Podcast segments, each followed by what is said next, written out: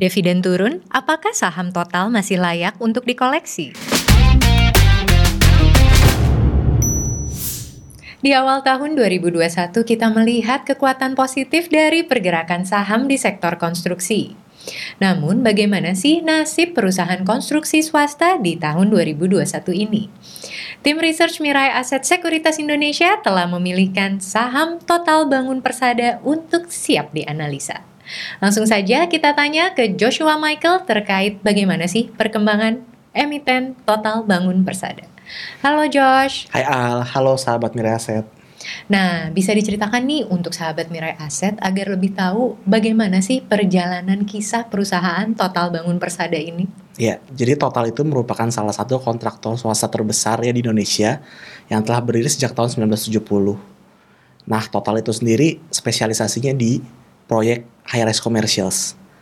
Lalu eh, saat sampai dengan saat ini total itu sudah membangun lebih dari 800 gedung yang berkualitas tinggi di Indonesia. Jadi udah 50 tahun di Indonesia dan iya, ternyata hasilnya ini gedung-gedungnya udah mencapai 800 gedung ya. iya. ya. Mungkin bisa disebutkan beberapa gedung yang dibangun oleh perusahaan Total Bangun Persada ini. Ya, jadi di tahun 1986 Total membangun gedung Bank Buana di daerah Jakarta Pusat. Lalu di tahun 1992 mereka membangun proyek Holiday Inn atau Crown Plaza di Gatot Subroto. Kemudian di tahun 1996 mereka membangun Wisma GKBI di Jalan Jenderal Sudirman. Di tahun 2006 mereka menjadi perusahaan terbuka. Lalu di tahun 2006 itu juga mereka membangun proyek regata di Pantai Mutiara. Berikutnya di tahun 2007 mereka membangun Central Park Mall di Jakarta Barat. Kemudian di tahun 2014, mereka membangun kedutaan besar Australia di Jakarta. Di tahun 2015, mereka membangun proyek Sequis Tower di Jakarta Selatan. Lalu di tahun 2016, mereka membangun proyek Verde dan Arcadia Tower di Jakarta. Di 2017, mereka membangun gedung perkantoran Tamrin 9. Di 2018, mereka membangun proyek apartemen Pakubuwono Menteng. Dan di tahun 2019, mereka membangun proyek apartemen Sakura Garden City. Ya, adapun proyek kerjasama operasi yang saat ini tengah dikerjakan total antara lain The Haven Bintan, Pondok Indah Mall 3, dan Daswin Office Tower. Jadi masih aktif ya dengan pengerjaan beberapa proyek konstruksi ya? Iya, aktif banget. Selama 50 tahun berdiri sebagai perusahaan konstruksi swasta, apa sih kunci keberhasilan dari perusahaan Total Bangun Persada ini? Ya, jadi kalau kita lihat yang pertama itu Total menerapkan program lean construction ya, yang ini berarti meminimalisir pekerjaan yang tidak efisien. Nah, dengan meningkatnya efisiensi, maka produktivitas pun ikut meningkat. Yang kedua adalah pembangunan berkualitas. Jadi tidak hanya pembangunan dan penyerahan, tapi juga layanan purna jual juga mereka sediakan dengan baik. Purna jual nih maksudnya after sale services? Betul. Oke. Terus ada lagi yang ketiga? Ya, yang ketiga, Total juga menggunakan teknologi building information modeling Hal ini untuk memastikan proyek dapat diselesaikan secara tepat waktu. Oke, nah itu kan tadi dari sisi non-financials. Bagaimana dari sisi financialsnya sendiri? Nah, dari sisi finansial ini, kalau kita lihat perusahaan itu bisa konsisten mempertahankan posisi net cash dan arus kas operasi yang positif. Lalu, pada kuartal ketiga tahun 2020, perusahaan juga tidak memiliki utang berbunga. Lalu, jumlah hari piutang dan konversi kas masing-masing sebesar 74 dan 47 hari yang mana menurut kami berada dalam kondisi yang sangat baik. Ya, jadi di bisnis kontraktor, meskipun tingkat profitabilitasnya tidak terlalu besar, hmm. namun demikian jika arus kasnya lancar, maka perusahaan tetap akan bisa bertumbuh dalam jangka panjang. Jadi bisa dikatakan walau margin cuannya kecil nih, ya kan, selama tetap ada posisi cash, perusahaan masih tetap bisa berjalan dan bertumbuh ya? Iya, betul sekali. Ya. Tadi dikatakan kalau sisi finansialnya ini sehat ya perusahaan ini. Nah boleh dong kita lihat nih laporan keuangan berdasarkan histori. Dari tahun 2013 hingga tahun 2017 perusahaan Total Bangun Persada ini terus mencatatkan pertumbuhan yang positif. Tapi sejak 2018 ini justru mengalami sedikit penurunan. Sebenarnya apa sih yang terjadi? Ya sebelumnya jadi perlu kita jelaskan dulu ya kalau Total ini berbeda dengan BUMN karya ya, di mana BUMN karya itu exposure-nya lebih ke proyek-proyek infrastruktur. Namun demikian, Total itu tidak memiliki proyek infrastruktur. Jadi exposure itu lebih ke proyek-proyek real estate swasta. Ya, jadi sebelumnya perlu kita jelaskan dulu ya, kalau total ini berbeda dengan BUMN karya ya, yang mana exposure dari BUMN karya itu lebih ke proyek-proyek infrastruktur. Namun demikian, exposure total ini lebih ke proyek-proyek real estate swasta. Nah, kalau kita lihat memang sejak dari tahun 2018, sektor properti di Jakarta itu mengalami perlambatan ya, terutama di proyek-proyek apartemen, perkantoran, dan pusat perbelanjaan. Jadi kalau kita lihat hal itu disebabkan oleh masalah oversupply yang terjadi di Jakarta.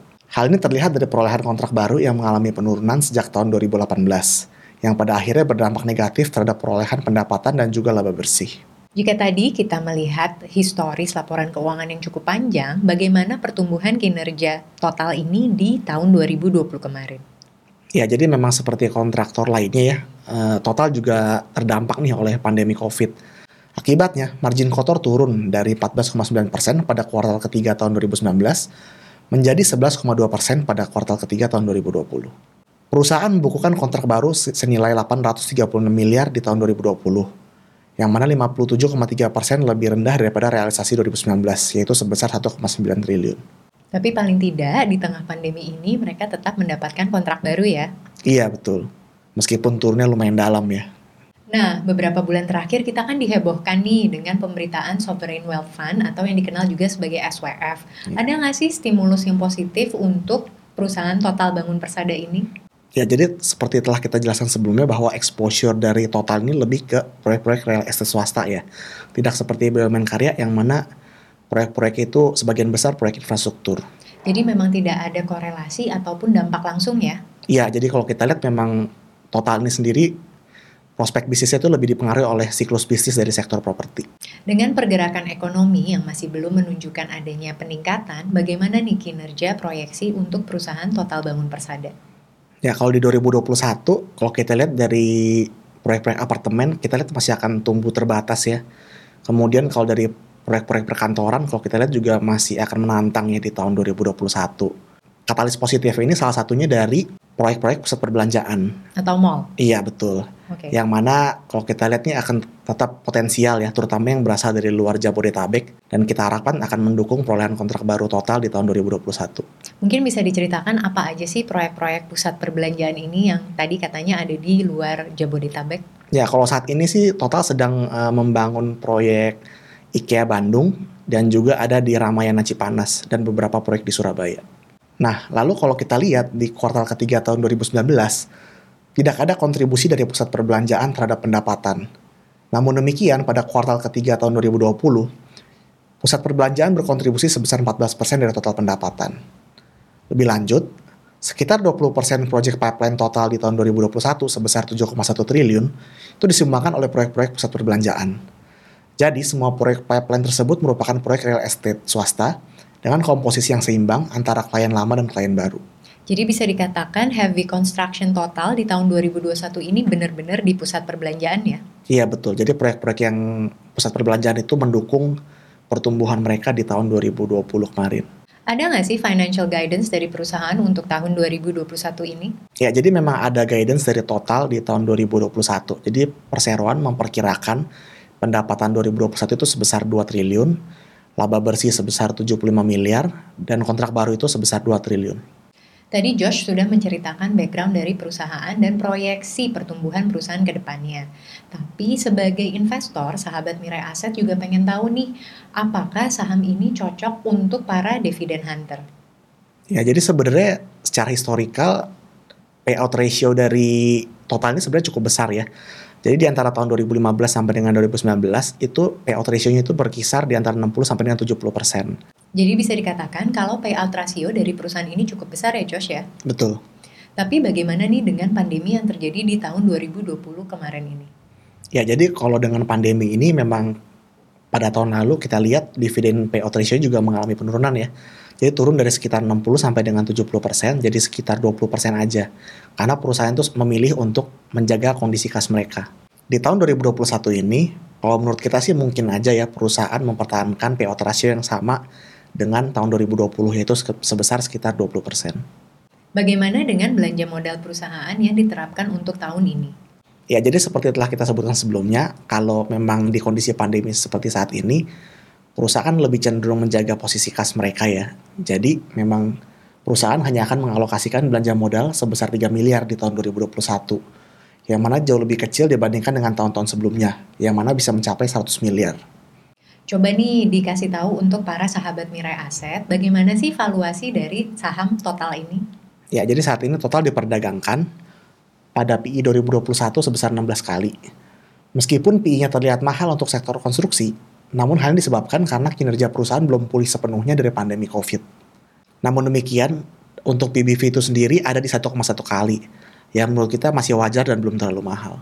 Jadi wajar dan tidak mahal ya? Betul. Final question nih, agar sahabat Mirai Aset tahu kenapa sih saham total bangun persada ini menjadi superstock? Ya, jadi yang pertama itu reputasi perusahaan yang sangat baik sebagai salah satu kontraktor swasta terbesar di Indonesia. Yang kedua, dengan kondisi neraca yang sangat baik, hal ini memungkinkan total untuk dapat tumbuh dalam jangka panjang. Yang ketiga, peningkatan harga komoditas yang terjadi belakangan ini biasanya juga akan berdampak positif terhadap sektor properti dan pada akhirnya akan mendorong kinerja perusahaan ke depannya. Oke baik, terima kasih banyak ya Josh atas analisanya. Sama-sama.